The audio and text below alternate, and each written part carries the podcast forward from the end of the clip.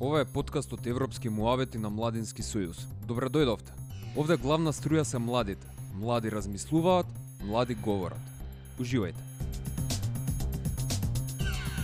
Здраво на сите, добро дојдовте во шестата епизода серија подкасти Европски муавети.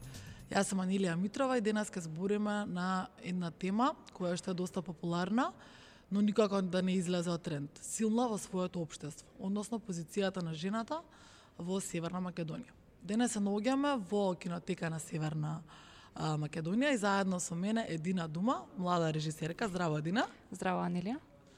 А, и веднаш ќе преминам на првото прашање, односно каква е позицијата на жената режисерка кај нас во Македонија? Дали е поцената оваа професија, дали има предизвици, со кои предизвици се соочува жената режисерка и особено кога е млада. Каква е ситуацијата на една млада режисерка кај нас? Па да се биде жена режисер, а, у суштина значи дека треба да си спримен да го скршиш канонот на тоа што значи режисер, затоа што очекувањата не само кај нас, а, и на едно по глобално ниво, очекувањата за тоа како треба да изгледа еден режисер, најчесто се тој да биде маж. Едноставно, низ годините луѓето така се така има влезано во подсвест и така се навикнати. И кога ќе им влезе во, во план жена, малку е, малку е чудно за повеќето. Добивам прашања од типот толку си млада, девојка си, јас си режисер, како како го правиш тоа? Тоа се многу чести прашања што, што ги добивам. Во светот, со односот помеѓу мажите и жените 20 со 80. Меѓутоа во Македонија тоа не е случајот. Во Македонија до сега вкупно три жени режисери имаат снимано долгометражен игран филм. А, две жени продуцентки имаат продуцирано долгометражен игран филм.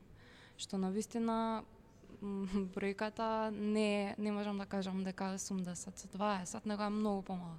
Значи има многу помалца односно сме поддржани многу помалце. А, во последните години а, во Македонија има млади режисери, млади режисерки кои што а, тек допрва треба да снимаат а, филмови, тек до прва треба да се поддржат и се надевам дека оваа слика и овој мал сооднос ќе се смени и дека агенцијата за филм ќе продолжи да да поддржува млади млади режисерки.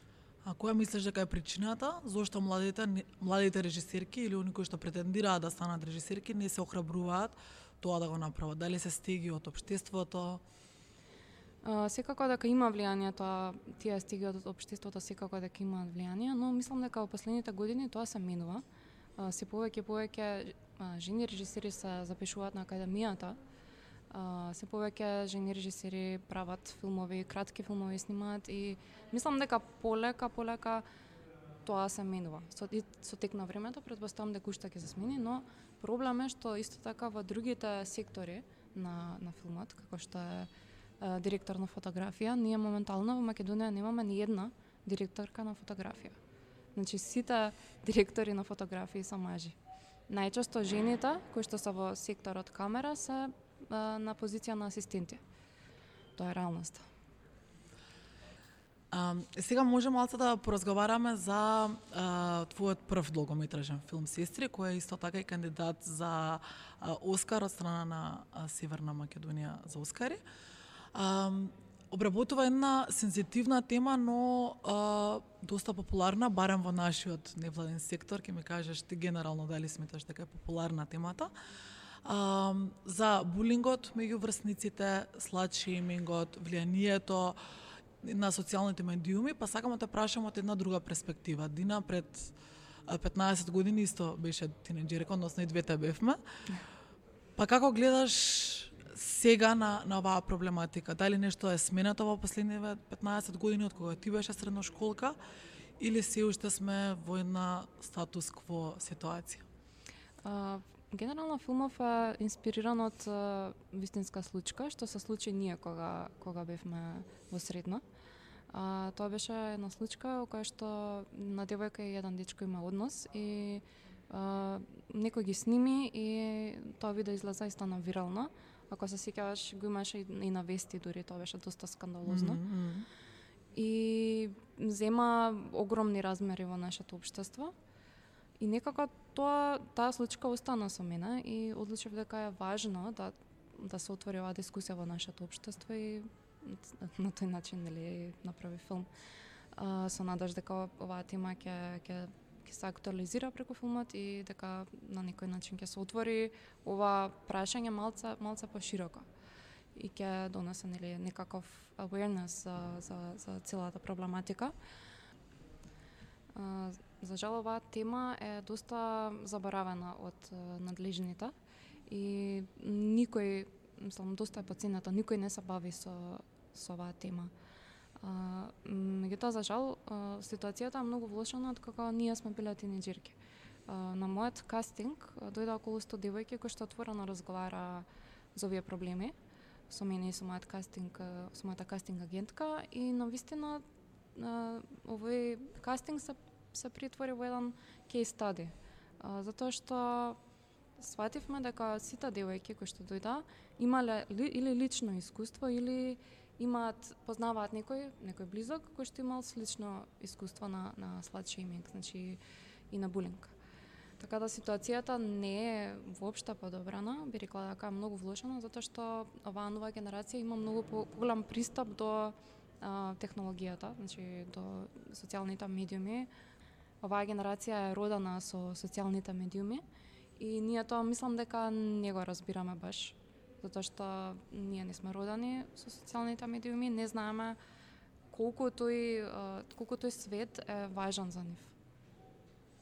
Веќе кога ги спомна социјалните медиуми, во последните неколку месеци си доста популарна и ти има многу на социјалните медиуми. Па сакам да те прашам колку тебе лајковите, шеровите и коментарите, позитивни, негативни, а, те прават посилна или пофрагилна? Па искрено а, пробувам да се откажам колку што можам од социјалните медиуми. Моментално на мојот телефон ми е све избришано, немам Инстаграм, немам Фейсбук. Во последно време гледам што помалку да поминувам време на социјалните медиуми, затоа што сепак пандемијава некако не натера сите да да бидаме многу поактивни на социјалните медиуми, затоа што на тој начин некако бевме сите да, тоа беше единствен прозорец а, до тоа да некако останаме конектирани сите. Меѓутоа во последно време пробувам што е можно поретко да, да, да сум на социјалните мрежи, дури избришав својот телефон, така да можам да кажам дека некакви рестрикции се поставив сама на себе. Меѓутоа дефинитивно јас самата сум некаков зависник од, од нив. Не можам да си го замислам мојот живот без без воопшта да да постојат, што е многу чудно. Кога ќе видиш непријатен коментар или непријатна, ајде да речам, критика, како делува тоа врз тебе, особено на социјалните медиуми, затоа што многу лесно луѓето можат било што да пишат, буквално Да. без да размислат како делуваат код нас, пишуваат што сакаат, па како се носиш со со со целава со целава популарност да речеме во последниве неколку месеци. Па искрено не ми влија никако, не дозволувам а, социјалните медиуми да ми влијаат или коментари да ми влијаат без разлика дали тие се позитивни или негативни, сепак се трудам да да останам на земја и тоа во што верувам да ми биде најголемата вредност што што имам, а не некакви коментари од социјалните медиуми или лајкови или било што што е таков тип. Како како сметаш ти дека испадна филмот од тоа што првично го го планираше? Дали очекуваше волку реакција да да, да разбуди затоа што барем јас или можеби пошто многу те пратам, а, видов безброј интервјуа кои, кои баш се на а, на ова на оваа тема со тебе, кој што ја отворија темата еднаш повторно, бидејќи не е најотворена, да речам, или не се зборува многу. Така што сметам дека, иако премиерата е во декември, ќе не кажеш ти точно на кој декември, сепак темата веќе стана доста доста популарна и многу луѓе зборуваат, споделуваат, имаш многу интервјуа, па ме интересира дали очекуваш дека така ваков успех ќе ќе ќе достигнеш уште пред да биде премиерно прикажан филмот. А, секако дека кога, кога правиш филм, очекувањата за тоа како си го замислил прв, првично филмот и тоа што излегува на крај се тотално две, две различни работи, затоа што а, филмот не го правиш сам, него имаш тим кој што допринесува а, со својата креативност кон, кон финалниот продукт. И секако дека тоа се многу се разликува тоа што на почеток си го, си го мислела, меѓутоа како идеја, а, секогаш а, беше тоа и до крај е доследно и остана и во самиот филм таа идеја. А, секако дека а, за мене беше секогаш важна и секогаш имав надеж дека филмов ќе ќе да кажам ќе отвори некаква дискусија во нашето општество и дека се надевам после таа дискусија дека ќе почнат да се случуваат некакви промени. Се надевам дека овој филм ќе ќе испровоцира, ќе ги испровоцира надлежните да конечно видат што точно се случува а, во школите, затоа што во моментов а, овој проблем се игнорира. И искрено се надевам дека кога ќе се пушти филмот а, во кино во киносалите, се надевам дека дека ќе го видат што повеќе луѓе и дека што повеќе ќе се ќе се дискутира на оваа тема. Премиерата закажана на 16 декември во Кино Милениум, а покосно ќе продолжи да се имитува филмот во Кино Милениум, во Синоплекс и во други градови низ Македонија.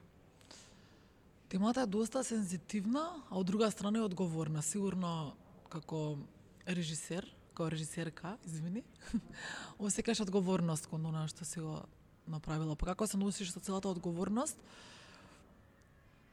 Бидејќи можеби ќе кај некој кај некој дома ќе разводиш емоција и чувство и баш ќе ги соочиш со проблемот можеби што го има дома со своето дете, но можеби ќе разбудиш и револт кај некој што имаат баш оно што е були дома, па ќе сметаат дека е несоодветен филм или дека повторно ги труеме младите со некој нешто што се замисли.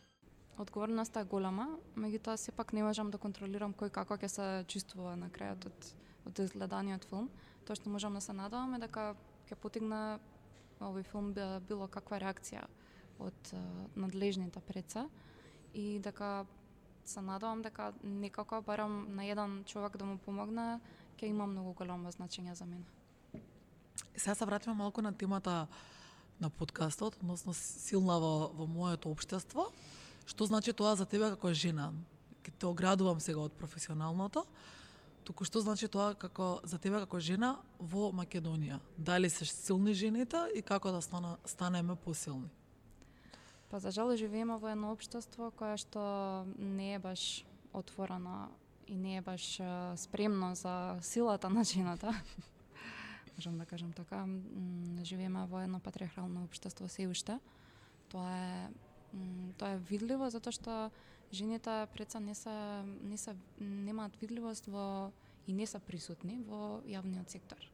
Значи тие не се присутни ни во политиката. Имавме добар добар случај со овие избори видовме колку жени кандидати имаше за градоначалници. Така да апсолутно многу многу сме назад. Многу сме назад. И за жал нашата борба како жени не е, не е завршена. Таа мислам дека допрва почнува, затоа што ние немаме свој простор во, во јавниот сектор. И сега во последниве неколку месеци беше на повеќе фестивали, на повеќе доби многу награди, што е голем успех и ти честитаме за тоа. Меѓутоа само да прашам каква е перцепцијата во странство за младите режисерки за разлика од тука. Тука установивме во која ситуација се. Дали е малку поразлично а, да речам, во Европа за која што сите сонуваат? Не мора да зборуваме за Европа, можеме да го погледнеме Косово како добар пример, зашто моментално во Косово се поддржани околу 10 жени кои што на големи фестивали постигнаа големи успеси. Значи беа активни на сите А, а лист фестивали mm. и постигнаа големи успеси за за државата. Значи многу секако дека кога патувам по по фестивалите гледам колкава е разликата од Македонија во споредба со со другите европски земји. Младите во Македонија не добиваат доволно простор, за разлика од нивните врсници во Европа. Меѓутоа не само тоа, мислам дека младите тука исто така се премногу пасивни и не се доволно гласни, не се доволно гласни за да се завземат свој простор, кој што реално мора мора да се борат за него затоа што тоа не им следува, него едноставно мора да се многу погласни. Фала ти Дина многу. Фала ти Анилија за оваа покана и за овој разговор. И ке, ке завршам дека мора да бидат жените силни во нашето општество, а воедно и младите, особено поголемиот товар е на, е на младите жени кои се пробиваат во професионалниот свет. Ви благодарам на сите што не слушавте и гледавте. А, ова беше шестата епизода од серијата подкасти Европски муабети, кои ги работиме во соработка со Europe House, а се поддржани од делегацијата на Европска Унија. Се гледаме во следна прилика.